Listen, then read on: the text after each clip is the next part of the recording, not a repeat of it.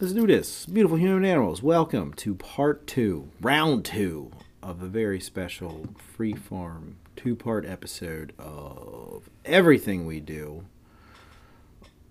Uh, I've already got a couple of legit episodes of Better Health and World in the hopper, and I'm going to dump them all this week because I want to keep everything fresh, and I don't. I'm not going to have any more of a backlog, so you're going to get some bonus episodes because of that at Jonas MMA, our resident MMA historian, also my fellow health enthusiast and cultural commentarian, already recorded uh, our sister show, Better Fight Cast, with a former regular member of our cast of characters here, Sean Neubauer, at MMA underscore Insomniac.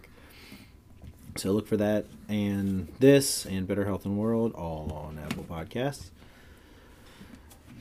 So we're gonna we just kind of decided we're gonna talk about anything and everything and whatnot. You should check out part one where we talked uh, mostly just about all movie and TV talk and the nature of the form and the medium and art and cultural reflections of humanity as well as specifics like spoiler free reviews uh, yet still current of The Walking Dead and Aliens and James Cameron Terminator movies and what else did we talk about? We went all over the place. All over the place with movies. Yeah. It's just a Shameless. Joe. Joe tried to school me on some Shameless. It's like a jingle Uh, jangle. Just, just, just keep your ears yeah. open and be open. In you a know. in a bit, Joe is going to school us some more on MMA. I've been this. I've actually really gotten gotten deep on some some UFC and some MMA this week. Uh, How could you not? I'm a consummate rookie. I'm I, I I'm. It's the whole world did. Yeah. I'll put it that way. When your mother Um, and grandmother's asking you what's going on with that Conor McGregor guy, you know you've hit a different plateau of success. Right. So we're gonna we're gonna do kind of a meld of better health and world with the healthy health living and uh, better fight casts our you know our flagship programs there. Uh, in a bit, that's pretty much this is gonna be for the most part. Uh, you could just listen to I guess it would be an installment of Just Dessert. At the end of most Better Health and Worlds, we talk about cultural artifacts. I am I would say, and uh, sort of an expert on the subject. Uh, you can hear my credentials in the previous episode. Credentialed writer, worked with some journalistic aspirations in academia and have done some filmmaking myself. And I've just been a student of the form for a very long time, and it's something that sort of seeps into my, my knowledge and uh, Joe seems to be along the same the same wavelength as me on that. Just a passion for the the art forms, and in a nichified society that we've got, movies are one things that really do bind people because people watch a lot of different TV shows, listen to a lot of different kinds of music. Movies are fascinating.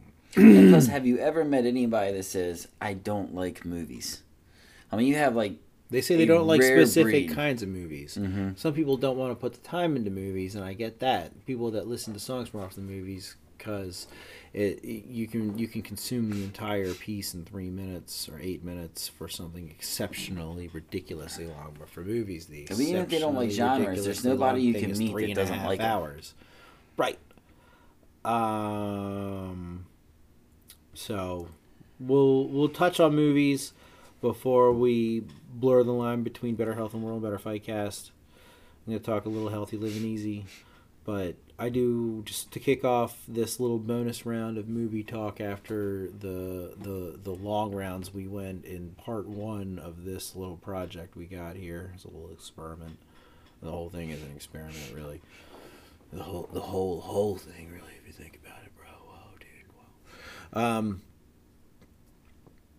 Uh, last week, which you might not hear last week, I actually this is already up. I posted it right away, even though you're gonna hear. I'm gonna be dumping a bunch of other episodes, so the timeline might be a little confusing. But for the episode that is already up, as of April 11th, um, I reviewed Ready Player One. I was very satisfied with it, but I mistakenly thought that the star of the movie was also the person who starred in the fan, the most recent version of Fantastic Four, as well as what I was describing as that drum movie with the guy who was in who who played J. Jonah Jameson in, Spy, in the Spider-Man movies and in the Allstate commercials. I don't even know if I got that far. I don't even know how I describe the guy. He's also, I think, the new Jim Gordon, which is weird to me, but that's fine because he's great. But it also, I really like Gary Oldman as Jim Gordon in the Dark Knight trilogy. And I'll just a little callback there. Uh, Joe made a very strong argument for that being the best trilogy ever, and it's that's that's tied with Back to the Future, I guess you would say, and B Hall lore for the moment because they both have their flaws, but they're both excellent and they're both complete. Much more than like Lord of the Rings or Star Wars, which would be the runner ups, I would say, as far as just storytelling and being cohesive and not being too long winded in the beginning and the end, which is the problems problem with Lord of the Rings. And I guess I don't know. As far as Star Wars goes, Empire is just so much better than the first and the third, objectively. And Return of the Jedi really might be much, much better than A New Hope if you really get down to it. And that's a controversial thing to say, probably. So I'll reconsider at a future date. So, Tye Sheridan is the star of Ready Player One. He was phenomenal, just as Miles Teller was phenomenal as the star of Fantastic Four. And Whiplash is the drum movie, and I saw about 45 minutes of this movie. Up, I saw like basically this the last third or the second half of this movie.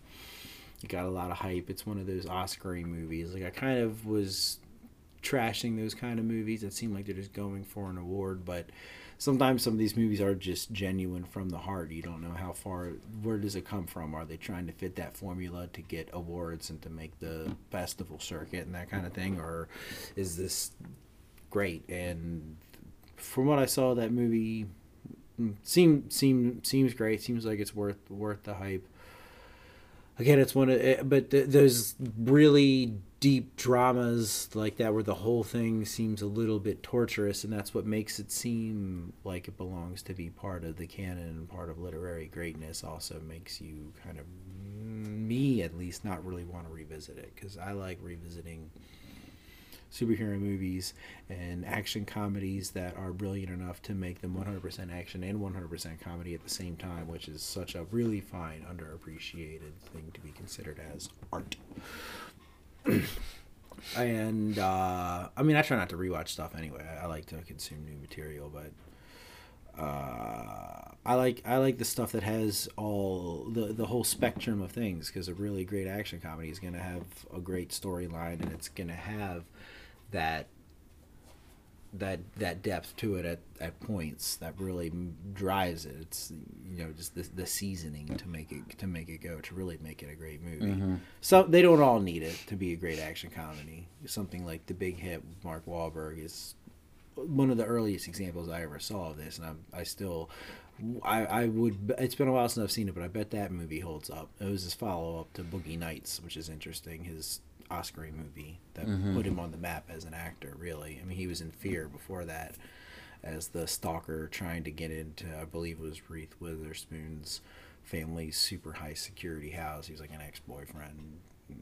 That was like his first movie. I guess it set him up to do Boogie Nights, and then his follow up was the big hit, which was offbeat. Lou Diamond Phillips was the I guess the second. Christina Applegate was in it interesting movie. Very. Have you ever seen it? Do you know what I'm talking about? I liked it. Yeah, funny. It was, it was like funny, at the time when it action. came out, it was kind of hip. Was it? I thought it was. I felt like it was. It, it was, seemed it like, like, it a, had a hip vibe to it. At yeah, least I don't know if um, the people thought it was hip or if the yeah if the people thought it was hip. it was it was different. I mean, I want to say it came out in the '90s, right? Like mid '90s. That sounds about right. Yeah. Or late. I don't know. It just it just seemed like it was '99 ish. It was different. It was a romantic mm-hmm. comedy that was just different. Action hitman comedy. Uh, Tye Sheridan, the star of Ready Player One, I should mention, was uh, he was in the Divergent series. I'm pretty sure it said, and he was definitely the kid opposite Matthew McConaughey in Mud. Or wait, maybe Miles Teller was the one in the Divergent series. Tye Sheridan of Ready Player One fame is in X Men Apocalypse, so he's the new he's the new Scott Summers. Miles Miles Teller, the Fantastic Four Whiplash guy, is in Insurgent as Peter. Oh, I don't know if he outlived that. Oh, he was in the second one as Peter too, so he definitely outlived the first movie. And I guess maybe they never made a third movie. I can't remember if that was the one or if it was the fourth movie that never got made. Those two movies, those two movies are pretty dope. If there were three of them, I know I saw all of them. They were dope. And if it was the third one that didn't get made or the fourth one that didn't get made and is most likely never ever going to happen, that's a shame. They couldn't finish off that series because that that was it was interesting because it was that that was the kind of movie that was made in the shadow of the Hunger Games. Mm-hmm. To you know capitalize on a thing, and it's funny because I think it might be one of those things where the book where that book predates the Hunger Games books, maybe. So it's like all the source materials earlier. That's all we have there. Uh, you're just trying to copy off us, even though the people are going to think that we're trying to ride your coattails. And I thought that the second movie was much better than the first movie and if there was a third movie, whatever uh, you know, the the they they evolved it. Like at first, it seemed like it could have been a tired riding the coattails of the Hunger Games kind of thing, but uh, you know, I thought it was. I thought the overall, if you average up how good all of the movies are compared to the, the average, like it was better than the Hunger Games because those uh, uh, those went downhill for me. I was like, are you like the first one was great. And then the second one was kind of like the second Halloween movie, the original John Carpenter Halloween movie that set the stage for there wouldn't be Freddy Krueger or Jason Voorhees without Michael Myers. I'm pretty sure we looked that up, and Halloween predates those. And I'm uh, yeah, I think he and you know John Carpenter, he's one of those people that could could almost be in the conversation of best director, but he wouldn't make the final cut, so I guess he wouldn't be in the you know. But he's done some revolutionary things. He's done he's, He's different. he's done a wide variety of things too. He's not just I mean he did Assault on Precinct Thirteen. He's not just a horror guy like John Carpenter. It's legit. Remember John Carpenter's Vampires? That was good, I was into that because like I, I was. but it wasn't great. It was Yeah, good, but it wasn't thought- great. you know it was cool. It was cool. I was like, yeah, James Woods. I love James Woods. I don't see you enough James Woods, Exactly. Like when you saw the previews, you thought it was gonna be the best movie ever. and it was pretty cool. And it was it was like good, but I think the expectations were so high. right. I mean, you had everything. Team of vampire hunter. Yeah, it's like I think that was before Blade. everything was clicking on all the right cylinders, but it just No, Yeah, it was good. It was good. It was good but That's- not great. It was good, but not great. you'll watch the whole thing. You'll, Mm-hmm. you'll if you start it, you'll finish it, and that's that says something about a movie to me. Right. Um. All right. I think I've tied up all the you know. And again, one more time, I actually think I mentioned it in the very first time, the very first movie episode of Better Health and World, which I think was back when I was. It, it was back when I was still numbering them, and I believe it was episode number four. Was the first movie podcast I did because we were talking about the Razzies in that year, Fantastic Four, the Miles Teller version was up for nomination. I don't know if it won or not. I think Adam Sandler might have won for something else that year, maybe Pixels, which was also a great movie. And I will defend the Fantastic Four revamp. I like the original two Fantastic Fours also. All three Fantastic Four movies that I've seen. Uh, for their times that they came out, and they would even still hold up to you know to a point. I mean, obviously they're not part of the MCU right now, but solid movies. The first two Fantastic Four movies pair together nicely and tell a good story and are good bookends of each other. And the Silver Surfer was cool. Galactus was weak, but it doesn't kill the whole movie, and it was cool. And I'm, you know, spoiler alert, glad that the Reed Richards and Sue in that universe, which we'll mm-hmm. never see again, got married in the end of the second movie. Like, you know, it makes me happy that that story ended like that. So that's mm-hmm. cool. Um, so I will defend that movie. It's worth seeing. I think it came out at an inopportune time and suffered from a few poor choices that ultimately don't really affect the story at all, and you get to see Killmonger, Michael B. Jordan, as you know his first his first run as a superhero as the Human Torch, and he was solid. You know, it was he was solid. It was just I think that people it was too much uh, people felt like it, you know if you could observe that movie in a vacuum and forget the other fantastic four movies happened and forget that age of ultron and ant-man had just come out and it was just after the masses were able to catch their breath from what it is to live in the era of superhero movies taking over the cinemas you know they rule Mm-hmm. they rule. Absolutely. they rule. And this and like we're we're all right now we're in the pre we're in the this is we're in the prologue the prelude to infinity war. Like I, what you know we're all just waiting. We're all just waiting. Like that's this is going to be some next level stuff when avengers came out when that first avengers movie came out and they were able to tie all those franchises together and all those superstars It was surreal. like that like that's It was surreal. like how how did you balance Now that? it's like Marvel's How lived up to this thing where like even the regular like it's That's supposed Jo- to specialize in one Whedon's doing. superhero. That was Joss Whedon's doing. You Like, expect he- like mini Avengers out of those. I mean, come on, Captain America: Civil War wasn't a, it. That was an Avengers movie. Come on, look how many people were in. How many characters? It was a great balance, but it's still focused on Captain America. They It really did. pulled it off. It that did. was the, that's the Russo brothers. That's the directors. that's the directors. And I'll of- argue this. they- I think I've argued this before. That's the same directors of this movie that we're about. But- that's about to come out. Captain America: Civil War might have had the best fight season in all of Marvel's fight scenes. It was so Yeah, good. that airport scene. the Spider-Man debut, Ant-Man, everything Mm. about it, it was perfect. It was just so good. And now it's nostalgic because like Black Panther became really popular afterwards. Mm. So now people are going back in time because they fell in love with the Black Panther character and they're watching that one again and realizing that that's where Black Panther pretty much originated. Like that was the fight scene. It was just so good. I mean, Mm. it was, it was, it, it definitely wow. Yeah, I'm excited. I'm excited.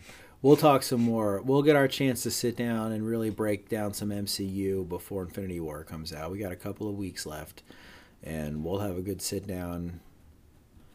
Uh, yeah, that'll be good to break down. I'm very excited about that. Well, I'm. I'm gonna start wa watching Marvel movies here real soon, leading up to Mm. Infinity War. I want to tie up the loose ends I haven't seen yet, Oh yeah. and that's Doctor Strange and Guardians of the Galaxy too. Ooh, those I haven't both- seen both of those. They're Need excellent. to tie up those loose They're ends. excellent. They're excellent. Um, because I mean, I already saw Doctor Strange obviously in Thor Ragnarok, and it was pretty neat. It was so surreal what he was. It'll doing. be cool. His movie's cool. His Yeah. movie's cool. His origin story and everything. What he goes, it's pretty dope. It's pretty dope. I was happy with Doctor Strange very much. So I'm, I'm I'm excited, but um, I heard you got into a movie franchise over these past couple days, and we wanted to discuss. And that was uh, I heard you saw Jumanji with The Rock and Kevin oh yeah, Hart that's right. and Jack Black and and all of that. I mean, that was like the number one movie. It was number one for a long time. Made like a billion dollars in the box office. I touched on it in part one of uh, this little experiment we got going here. How The Rock really just makes anything entertaining. Like he is just he carries such a presence. Mm-hmm. You know what? If you were a pro wrestling fan, you already knew that. Honestly, Yeah. that guy just he's magical in everything he does. He, he Mm-hmm. genuinely is. And makes any character believable. That that's big. I mean, he just kills it. He makes it. And this movie had a lot of other stuff going on where it really didn't have to rely on The Rock being the main character. Mm-hmm. He, I mean, it was glorious. I and I'm not. I mean, I saw Jumanji and I appreciated the original Jumanji, but I'm not. You know, and I love me some Robin Williams, missus mm-hmm. Doubtfire, mm-hmm. Hook. Like there, there are movies. we were talking about that before. Robin. And Williams. you know we didn't bring up earlier was Robin- Good Will Hunting. Robin, Wi- yes, yes. That I knew there was a there was something like that, and you know you could say Patch Adams, you could say the the the movie where he, oh God, I think it was the about the Patch Adams. What dreams may come. Mm. That was good. Where Mm-hmm. he's going, he he leaves heaven to save his wife from hell Mm-hmm. after he dies. He's a he's a great actor. He was great. That he was really is funny out too. there, out there. Another okay. Well, if we're gonna give Rob Williams right now, let's just do it. A, a movie that a lot of you probably haven't seen right now. I doubt you've seen it. This is, this is, I believe, another Coen Brothers movie. No, no. This is Terry Gilliam. This is the director of Fear and Loathing in Las Vegas and Brazil. He was one of the original Monty Python guys. Uh, what else am I forgetting that Terry Gilliam has done? He is a prolific filmmaker. Um, What movie did he do with Robin Williams? The Fisher King.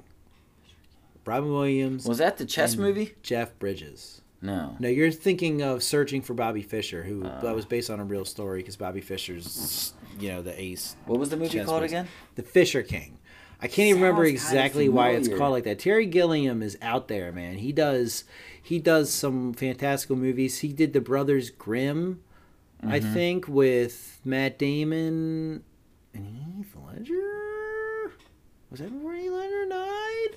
They were he was doing another movie with Heath Ledger when he died, and they ended up redoing the movie and and making his character multiple characters. I can't remember what what the heck that movie was called.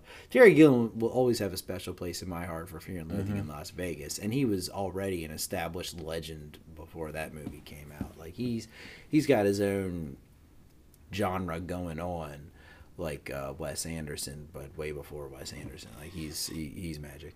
Um,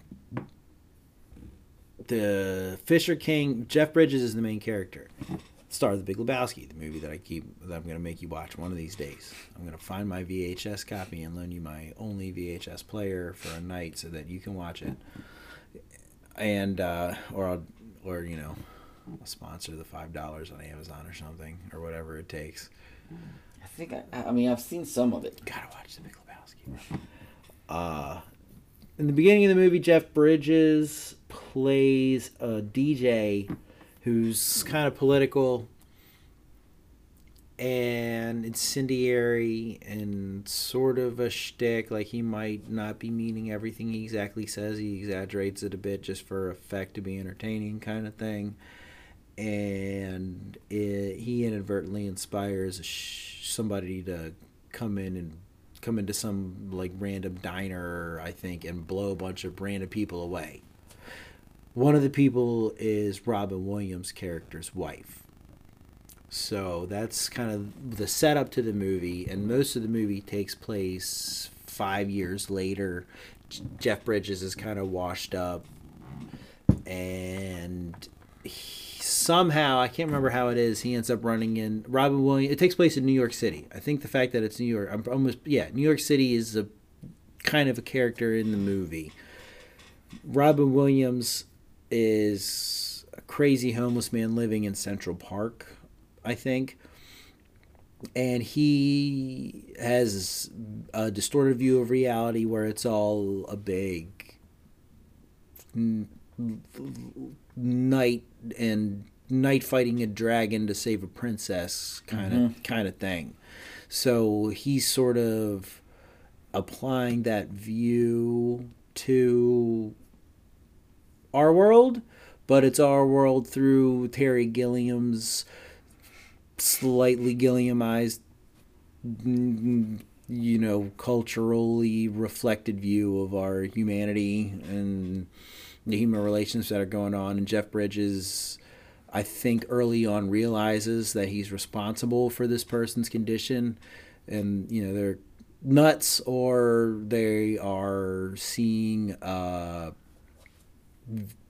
you know, but you know, eventually throughout the movie, you start to wonder if Rob Williams is actually like a, you know, actually very, very perceptive about some some kind of aspect on things. Maybe I think that I'm pretty sure. I mean, it's been a long time since I've seen it, but I was impressed and I was gripped. And mm-hmm. You know, Jeff Bridges has a love interest. I think Robin Williams eventually his character even has like a love interest, and there's just all. It's a long movie. I think it's pushing three hours, but I believe every That is long. every minute is worth it. Work of art, masterpiece. Another one of those things that maybe it even was nominated for Best Picture.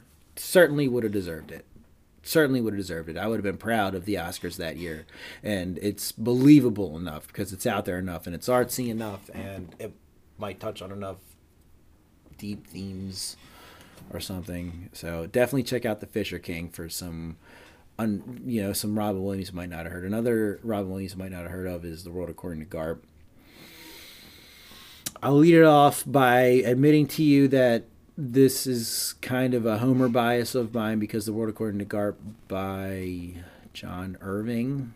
It's sad that I don't remember the author's name. I haven't read. I don't read novels or nonfiction right now. Like it's all. I said fiction, right? All mm-hmm. novels are fiction. Yeah, it's all nonfiction for me right now. It's all like health and fitness and nutrition and human behavior. Like I don't. I don't really read stories too much. I'm reading the novel ver- the novelization of Ready Player One with my kid because he loved the movie so much, and I'm like, all right, you want to you want to read a book? Like we'll read a book. Like this is, you know, and I'm I'm actually censoring some of it as we go because it's not necessarily a kid's book, but it but I'm reading it to him, so I get I'm able to be like, mm, no. he doesn't need to hear this. it's a good book so far. It seems pretty dope. Uh, I, I, like it. I like, and it's complete. It's a lot different from the movie too, which is very satisfying. You know, they had to adapt. It's it's a, it's a it's a rich book that you can't capture everything going on in even two hours and 35 minutes or whatever they let Spielberg get away with this mm-hmm. time. Uh, and the, you know the movie was top notch, like I said, you know last week, top notch. Um, and the book so far, I could see why Mr. Spielberg would be inspired to make a movie of this, and definitely had to had to take a lot of liberties with it to make it movieable. So the book is a very satisfying experience so far. Uh, I recommend both both mediums. Mm, shoot, I got sidetracked by the book Ready Player One. What was I talking about? We were talking about Jumanji. I don't know how we went down this road, but we were Robin Williams. it was Robin Williams. We had to pay Robin Williams. Fisher King. All right, I think yeah. uh, I think we're good on that. If there's any loose ends, now, I'll pick it up next here's week. Here's the main question. here's the main question. Which Jumanji did you like better, one or two? I don't remember one at all. Really? Like I really don't remember. I know I watched it. I've seen it once. I don't remember it at all. I remember you paid homage to Robin Williams, and honestly, for me, like, well, I guess then I would have to say I am. I think Robin Williams has done way better. Oh, I was talking about books. I was talking about books and World According to Garp. That was the Robin Williams movie that I was talking about. It's still worth watching. Vintage for some well, vintage Robin Williams, and I'll tie Robin a bow Williams on that. It, you can just press play, and I'll tie a bow on that. I will say guys. that Jumanji didn't draw me in like Hook or Mrs. Doubtfire mm-hmm. or Good Will Hunting or The Fisher King or any of those. And maybe I owe it another watch. I don't know. I like Jumanji. I think so. I would actually say, even out. after all that gloating over Robin Williams, I like the new Jumanji better than the old one, off like, the top um, of my um, head. But the I'd thing have to see the old one first. I didn't find out about Again, Robin Williams until later, and for some reason, Jumanji at my age was like one of the first Robin Williams of his movies I've seen. Yeah. And I fell in love with it. And that's actually a paying homage to Robin Williams and how great he is because I was in love with the first Jumanji. Okay. So of course, when I heard they were coming out with the second one, I was a little skeptical. But as, as soon as they should said, be, man. Well, here's the thing: I heard they were remaking Jumanji, and I was like, ah. Oh. But then I heard it's gonna start, you know, The Rock, Kevin Hart, and Jack Black, and I went, okay okay, like I at least got to give it give it the. uh And at the time, you didn't even know there would be Karen Gillan, aka Gillan. Nebula from Guardians of the Galaxy, and I think I might add her to. Uh, I, and I, I don't go out there looking for celebrity crushes, but like the, she killed it. She was awesome. She she it. was awesome. She might make the list up there below, or may you know around. Killed it, Leslie Mann. And um, one or two others. I have to say though, from transitioning from part one to part two, though, like Jumanji, going from both stories was perfect. I love how the new Jumanji with The Rock. Uh, what is it? Jumanji: Welcome to the Jungle, or yeah, whatever it is. That's it. Uh, the name for it, the new one, um, it, it just picked off at a great time. Mm-hmm. I mean, I love how it went from the board game, and then in the new century, it went to at least the old like Atari looking game. Like at least it was an and electronic. you were like, and at first you're like, how what what what? But it's it's it's the cartridge that went with the original board game. So it's it's you're like okay, and it is and it was a beat old yeah Atari twenty six hundred looking looking thing. So like mm-hmm. okay okay Okay, it's the it is the same game. It's the same game. Yeah, like these All right, kids nowadays, all you right. could have found a board game in that room while they were cleaning at their high school, but It was great what they did They with it. have opened it. And Yeah. the I, and I like. At first, I was thinking like, "Are you gonna try and tell?" I was very skeptical at first. I was ready to. T- I was ready to eviscerate this movie. Like Mm-hmm. my son really wanted to see it, and I was like, "All right." And like I was thinking like, "All right, The Rock will make it entertaining, most likely." Even though maybe I need to revisit it. The Rock was in the rundown, right? Wasn't that him? That was that was one of his. That might have been one of his like first movies. it was like his, I hated it. It's like he came out with two movies at the same exact time. after I saw that movie, after I walked out of the theater, me and my girlfriend looked at each other and we were like, "That was trash. Would you have left that earlier?" And we were both like, "Yes." We're like, "Damn, we could have had 45 minutes of our lives back." But other than that, The Rock, I've never been disappointed by anything. Even by Doom? Rock. you like Doom? I never saw Doom. okay, I want to do reason. a shout out to Karl, Karl Urban There's though, the star. never seen Doom. I mean, I knew it was trash, and that yeah, that was like his one of his first movies too, where it, Yeah. before he had before he was able to be like, nah, dude, I'm not doing this trash.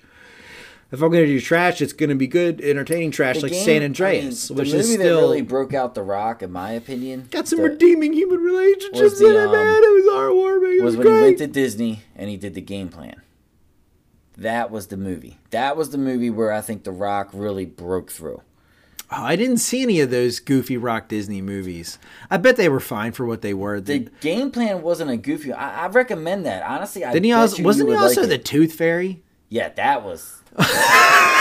I, mean, that forgot was about whatever, that. man. I might not have. is a, what it Okay. I'll have a blanket Alright. defense of all rock movies that I have personally bore witness to. I'm But- not going to go defending the Tooth Fairy Yeah, he did. or the a Tooth Fairy or any Tooth Fairy. I gotta, I gotta, I gotta Ooh. consume that first. Race to Witch Mountain was at least like probably a good like if you're ten to oh twelve years man, old, you deep loved it. pool, man. You are, woo. I mean, I love me some Woo! rock, man. I used to watch rock when I was a kid. When I used to um, be a big WWF fan, like or WWE fan. I'm sorry, Ah. like The Rock was what I grew up with. Rock, Stone Cold was part of that Attitude Mm, Era. Mick Foley, Triple H, all those guys. those are the ones mm. I really was big fans of and used to watch them weekly. I mean, if you were a wrestling fan, you watch these guys weekly, year round. Mm. Every Monday night, these men and women were on Monday Night Raw, and The Rock was a big part of that for a long time and for a lot of years. Yeah. Especially during Yeah. my um, Yeah. time that I actually really like was in You couldn't write the WWE. story of professional wrestling without The Rock. Yeah. So I've been following his whole career. I mean, I used I liked him. I thought he was dope in the Mummy Returns, the you know the second Mummy installment, and then they made a spin off of that and created the Scorpion King movie based around The Rock. I mean, you just can't. You just want you want to see him on that big screen. you screen. always knew he was money. You want to see him on that big screen. You want to see him doing as much as possible. He just started a new franchise because just to let you know about Jumanji, I mean, I thought he killed it in Jumanji. Uh, like I said, uh, Gillan, she was she killed it. Uh, Jack Black was very funny. I mean, it was so funny because all the actors had to act like twelve year olds, Yes. thirteen year olds, fourteen year olds, Yes. whatever they were, whatever they were, high schoolers, I guess, and And maybe a little it. bit older. They were great. Yes. They were great. One thing is, you know, when when a couple of the actors went in for a kiss scene, and you know they're they're like these studly, Yeah, you know, picturesque, beautiful specimens of humanity. Yeah. And then they're like kissing all awkwardly like 12 year olds would. know what to like it is so like it's perfect. And the way their mannerisms are are great. And the fact that, you know, you got sort of a valley girl dropping into the body of Jack Black, so he's got to act like a hot teenage girl and he murders it and there's this the, the the scene where the hot valley girl jack black has to train karen gillan's you know 12 you know 12 12 year old girl in the body of karen gillan to go flirt with some guards at a compound. And like that uh, and it's it's great because karen gillan's 12 year old girl is you know kind of a you know not she's not a goth girl but i might as well say goth girl because it is that's you know the awkward and you know almost antisocial men. shy young man, she is the, the the quietest girl in the room, but will grow up to be the hottest. Yeah, and it, and you know it's great because and it's a great through line that the you know the the nerd who falls into the rock's body rec you know appreciates her for you know they appre- they they they had appre- they had already appreciated each other for what they were before they managed to fall into the Atari 2600 version of Jumanji. And uh I mean, it's funny seeing them try to, you know, having the perfect the perfect physique while navigating their insecurities, and it was a very interesting take on Jumanji because that had nothing to do with the first one at all, mm-hmm. and it was the you know the whole storyline of this one. It was very it was very big to it. Like you know fi- you know finding your true self you know one of those things that they you know it's kind of a easy cliche trope to drop into these disney-ish kind of kind of things and all that but they murdered it and they had all kinds of cool stuff going on and Well, then, um, I go on and on about action comedies, and this is pretty good action comedy. is, it is. And Karen Gillan's fight scene, like one of her, sh- you know, the characters have different strengths and weaknesses, and one of her strengths is fight dancing. and she ends up fight dancing to. Uh, oh my god, I died. what was I have it written down? I died a can't little even over, um, remember the well, to. baby, I love your way. And and then the other one, when you're speaking, it was great. It was a masterful dance scene. It was great. And this movie say- was when beautiful. you say special attributes, I gotta give a shout out to Kevin Hart's cake. that was ridiculous. Yeah. he ate the cake and then his reaction to it. He said this was bread, and then it's yeah, it's funny because he gets the cake. One of his weaknesses is cake, and this is one of the things that was ruined in the in the in the trailers. But it was still made even even more funny with the little bit more that they gave you in the movie. in the trailers. That, It was all over the my cake. My weakness is cake. Yeah. What does that mean? I try Boom. when I see a movie I like, um, especially a remake. I just stay completely away from the trailers. Yeah. I'm pretty good about that. I've try to learned, like, avoid sometimes the spoilers of TV parts- shows and stuff. Yeah. Like I'm huge Game of Thrones. I'm all up to date on the on the current episodes and books Mm-hmm. that are released, but I don't want to know anything that's been leaked. Don't tell me. Don't tell me. Yeah, I want it to be. clips and movies I want it. I want it to be revealed as the artist intends it to be. That's Yeah. what I want. like when I hear a movie like Spider Man, or or in this instance, uh, let me just bridge into the next question I was going to ask. How do you feel because this Jumanji movie that you just saw with The Rock, Jack Black, uh, what's her name, Karen Gillan, Mm, Karen Gillan, Karen Gillan, and um Kevin Hart. who's beautiful as Nebula. I'm be- I mean, beautiful in all senses. Like a beautiful performance is what I meant, but she's also beautiful. But I was just reading it all for them. and sign back on. They're going to do another Jumanji. So already. Well, I feel bad for them back. getting sucked back into the video game, but I'm down. Why not do it? I just hope they Do do, it. it. I hope they do it right because I mean I know why they're doing another one right away. I mean Money, you make a money, billion dollars, money, yeah. money. You make a billion dollars off of that franchise. if you, can keep all of the one. same main players involved, and I don't just mean actors, I mean writers and directors.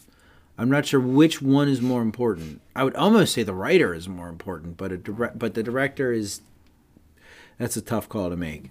Yeah, If you can keep all the major players involved that all want to make the same money, uh, there's a good chance they could execute. Since it's already a sequel, revamp, remake, uh, I think that they could. I think they could. I think they could pull it off. I mean okay. So final question about the Jumanji saga. Which one did you like better, the second or first one? Did you definitely establish you like the second one better? That's what I would have to say because I don't. I don't remember the first one very well. I would think before I would have to give my final answer, I would have to wa- rewatch the first one, but I'm honestly not in a hurry to. Mm-hmm. Because as much as I love Robin Williams, as much as I went off to him, and as much as like he, you know, I didn't even talk about Mork and Mindy. Like I, I watched a lot of Mork and Mindy when I was little. Like I, I, and Good Will Hunting was uh, just um, a, another masterpiece that wouldn't be that without Robin Williams. Like mm. that, that's, you know, uh, you know, at the time I was thinking like, is this the best thing he's ever done? Like, is this the best performance of It's his career? Like it's up there, and like he's only in the movie for what twenty minutes or something. I don't know, twelve minutes. I don't even know. Twenty seven Yeah, minutes. he had an important role oh, in yeah, that movie. so. And like, and just the the, the the he's like Matthew McConaughey seven minutes in The Wolf of Wall Street. Only times a. Well, I don't know. I don't want to downgrade. I don't want to different look. downgrade that, but like It was a different look than anything you've so ever good. seen. It was so good. It really was. God, it was so good. But it was very good. But yeah, I- with that, I would say I would have to say the second Jumanji is better because you know, I I would sooner rewatch the second Jumanji than watch the rewatch the first one, just because it was I know how entertained I would be, and it's still fresh, and I still want to consume everything that was in it and all the tiny details that I have a feeling that that's the kind of movie that would maybe even pay off to rewatch a second time, knowing everything that happens and seeing all of the little foreshadowings and Easter eggs and everything. I, Yeah, 'cause they brought up I the give first that one movie. second I give one that movie enough. very-. One thing I really like about that movie is okay. So there's a scene where Kevin Hart's character pushes the Rock character off a cliff, Mm-hmm. and you kind of almost expect the Rock character to come down and push him right off a cliff, and instead he doesn't. And I just, I really, you know, I, I like. I mean, maybe I should have predicted that he would not, but I don't know. Like I, I like, you know, the, I like what I like the things they did with the characters in that movie. Yeah, but he got him back when he fed him to the. Well, that was for a purpose. It was All right. good. No, but for me, um, I'm gonna just give a cop out answer and say I like them both equal. And the reason I think I can say that is because the first version was completely different than the second version. Hmm. This wasn't a remake. To me, I felt like this Jumanji was actually it a was like the continuation. sequel, sequel prequel, like 300. it was a continuation. The second 300 was actually pretty decent. a continuation of a, of, a- of a completely different way like like i gotta give it to the director he envisioned jumanji 2 a completely different way than the first one i guess love how on this one you had 600. they didn't have like you had three lives in the first one Yeah, it was cool. I like that. and that's a completely yeah. different element they brought in because it made for some really good parts of the movie and the way they can adapt off of that is what's going to be special to see in the jumanji And the way one two. character was able to give another character one of their Mm-hmm. lives, that was very creative and artfully done. I would say I was But impressed with. That. I always like thought that. the first Jumanji was the perfect story, and it had the perfect ending. I loved everything about it. Everything about that first movie. It had a great story to it. Um, I think to compare both of them, I think because of when I watched Jumanji one and the time in my life and my age. You know, like I said, I've already seen Jumanji one like ten times. Damn. I've seen Jum- I mean, throughout my life. I mean, Right. Like I said, I came out younger. It was one of my favorite movies. When you have more time to burn when you're a kid, Oh yeah, you know, you I watch. rewatched the movies. I've seen Total Recall like 25 times. We Yeah. talked about that at some point tonight. And then, um, of course, Jumanji That's two. probably in part one. Check it out, folks. I've already seen it twice just to let just to show how much I like that movie. I watched it once by myself because I was sick on vacation, and I was like, I'm on vacation. I at least got to get out of the house and do something. So I at least went to the movies and enjoyed some me time. And then, of course, the second time with my girlfriend Gabby underscore T, we sat down and watched it because she wanted to see it as soon as it came out on video. We rented it and and, and, and enjoyed it on one night. Um, I thought the second one was very good. Um, so I'm gonna do the cop out answer. I thought they were both unique in its own way, and they weren't alike. They were completely different stories, and I'm gonna say I like them both equally the same. Fair enough. You feel how you feel. It's a cop out, but I don't care. All right, we're gonna skip the healthy health talk. Uh, you can catch you can catch that. I'm gonna be like I said, dumping three or four or five episodes this week, and you'll hear all about uh, how we're trying to live healthy despite the landscape of predominantly unhealthy things that are given before us. But you can do it, and it is getting easier. Keep uh, the good fight going, but. What about Conor? What about Conor? What about oh, Conor Oh, at Jonas my God, MMA? man. What about Conor? What is that guy McGregor. doing? What are we talking about here? What's happening? What's going on? I don't know. What the hell? I mean, this anybody that acts really surprised by these acts, I must say, you got to be kidding yourself. I, I called these type of actions when I said Conor McGregor should have been punished at that Bellator event when he was at a Bellator event and jumped over into the mm-hmm. cage, knocked over a concussed fighter, and went after the referee. Before the fight whistle was blown and nothing to mark then. the end of the match. Yes, said Conor right? should have been punished Am I then. right? The fight was still technically going Yes, on. it was still still technically going. Yes, Right. it was a mess. Okay, and I thought he should have been arrested then. And why Bellator didn't do anything? Shame on you. I said it then, and I'm gonna say it again. Like shame on you. well, because they maybe they were just like, well, if he gets kicked out of UFC, we got him. But then we get to this UFC 223, and media day was. I mean, we've already had a crappy week as an MMA fan. Okay, we really did.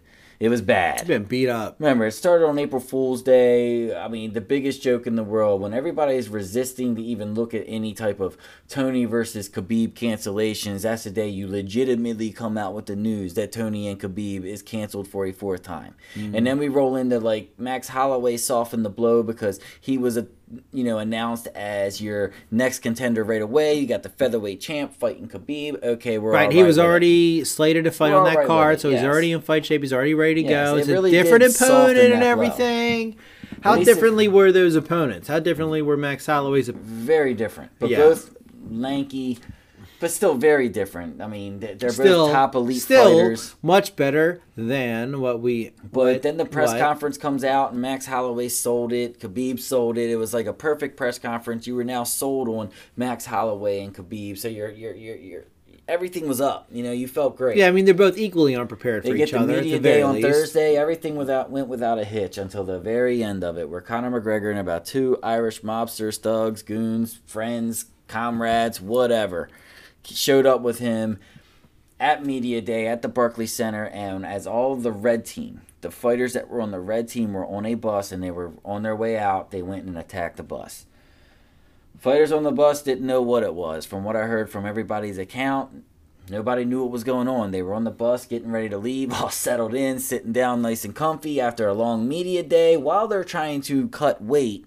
And all of a sudden they hear banging and all this other stuff going on. Next thing you know, a dolly goes through the bus window. All right. At first, they thought they were being attacked by terrorists. Hmm. They didn't know what was going on. They're in the Barclays Center, New York City. They didn't understand.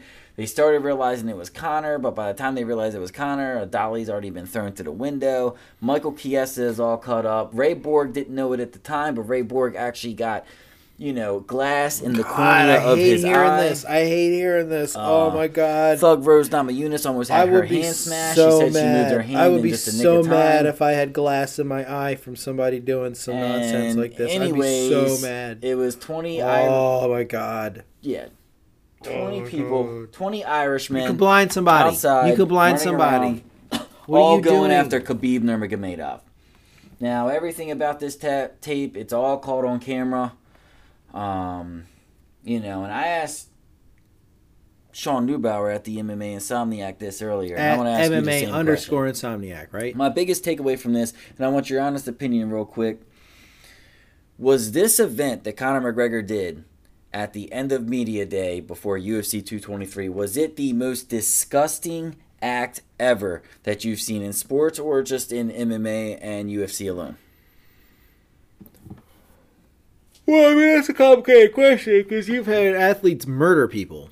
Yeah. So, So okay, let's it's take out not, the other sports. It's not murder. I mean, the other sports. I don't even know why I asked that because we already know it isn't. We have Michael Vick with the dog incident. We have we have so many things in other sports, but this not that's not what this is about right now. We're gonna Yeah, we're not gonna point our fingers in other sports. We're gonna say what's happened in our sport. Was this the most disgusting act you've ever seen in MMA? Well, I guess UFC the closest comparison would be Jon Jones, drunk driving, hitting the pregnant woman, breaking her hand, and running away. I'd have to say that one's worse. In a sense, yes. But in a sense, when Jon Jones is doing that kind of irresponsible behavior, mm-hmm. he is numb to the way he might affect the people around him. And he is probably more in a, in a mode of self destruction why he's driving around drunk with drugs on him and he has to flee the site of an he's, he's a little intoxicated so he has a accident and then he's got to flee to well maybe not hide his drugs but sober up. So that's pretty dirty.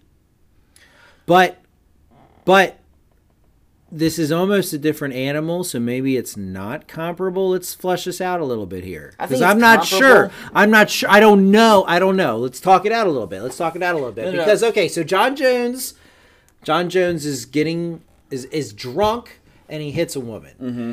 Who a happens to be pregnant. So he has an acc- He has he's driving drunk. I don't know how drunk. You, I guess we don't know because he ran away so that he wouldn't fail the breathalyzer test. That's basically what people say. That's why he fled the scene. He fled the scene. Oh, I'm sure. He fled. He fled the scene so that he 100%. wouldn't get a DWI or a DUI. He would just get fleeing the site of an accident and then you know whatever whatever else. So that's bad, but let's let's let's compare. You know, basically, what ultimately happened was he got behind the wheel when he was too intoxicated, versus throwing a dolly at a bus Well, here, here's full of thing. people that don't expect that dolly to be coming. And But- you don't know if that dolly's going to hit that crossbeam and shatter some windows, or you don't know if that dolly is going to fly in between two crossbeams. Maybe you feel like that dolly is so heavy, even you, the notorious Conor McGregor, don't have the strength to get it up that high. Maybe you didn't expect it to go that high, but you still, you still, you know, use some of your mixed martial arts training to use the momentum of that dolly. I feel like if I picked up, a, if I was able to lift that dolly off the ground, I'll be able to use that dolly's momentum to throw it as almost as uh, high enough to shatter some bus windows and possibly pass through some bus windows. And if it goes all the way into the bus, who knows? You were not talking about canceled fights. We could be talking about something way worse. Well, here's how I'm going to break it down. Hmm? You have to look at both instances, instances, and you have to look at the, the common denominators. Okay, first, the two people. We have Jon Jones, a drunk driving lunatic who doesn't know his own state, probably. Okay, his own mental state. He doesn't know where he's at. He's out of his mind. He drank too much. You have Conor McGregor. Are you saying that anybody who gets behind the wheel because they've had too much to drink is a lunatic? Like, what do you mean? Yeah. I mean, if you get behind the wheel when you're that drunk that you run from a crime scene after hitting somebody, yeah, then you you probably had way too much to drink. Well, I mean- and you are a lunatic because you're gonna. Let's face it, drinking and driving. I mean, he might. I mean, I'm not. I'm not defending what he has done. I'm not saying that I would do it. But if I was a high-profile celebrity like that, and who who knows what else he was on? Maybe wasn't he- the first time. Perhaps he was out of his mind. Okay, him not being the first, but but it might be the also the work of a tactical smart mind. He might not be a lunatic. 'cause he already- he might be thinking, all right, this would be better than a DWI right now. No, Flight, already- fleeing the scene of an accident could be better than a This was it. after totaling a car up against a pole, just months. I mean, all the more reason, all the more reason too. for him to have So a few hours before he's got to blow into a machine. lunatic. That's the second crash he got in, um, and fled the scene. First time it was up against a pole, Okay, uh, and then against Irish. I mean, but I'm saying that doesn't discount what I'm saying here. No, I was just telling you that the. the It doesn't make him a lunatic. It doesn't make him a lunatic. I think it does. The second time It makes him mm, perhaps a narcissist and a sociopath. So I guess perhaps I mean, yeah, a lunatic. But it though. doesn't It's make it. It doesn't. It doesn't mean that. to It doesn't mean he's necessarily worse than what Conor. Did. Go ahead. It doesn't mean he's worse than what Conor did. I was just saying, Conor is a rage-filled lunatic Yeah. going in the Barclays Center looking to even a grudge for his friend. Both of them lunatics, in my opinion. Hmm. You have, let's take the weapon of choice. Okay? the weapon of choice is Conor McGregor has a dolly. Okay, Uh-huh. a dolly is pretty heavy. It can hurt somebody. Mm-hmm. The only thing I'll give a dolly, it can't kill nobody. Jon Jones, a car. Right. Well, he's A car. grossly negligent for getting behind the wheel of a car. I have to say, as far as being weapon of too choice, intoxicated.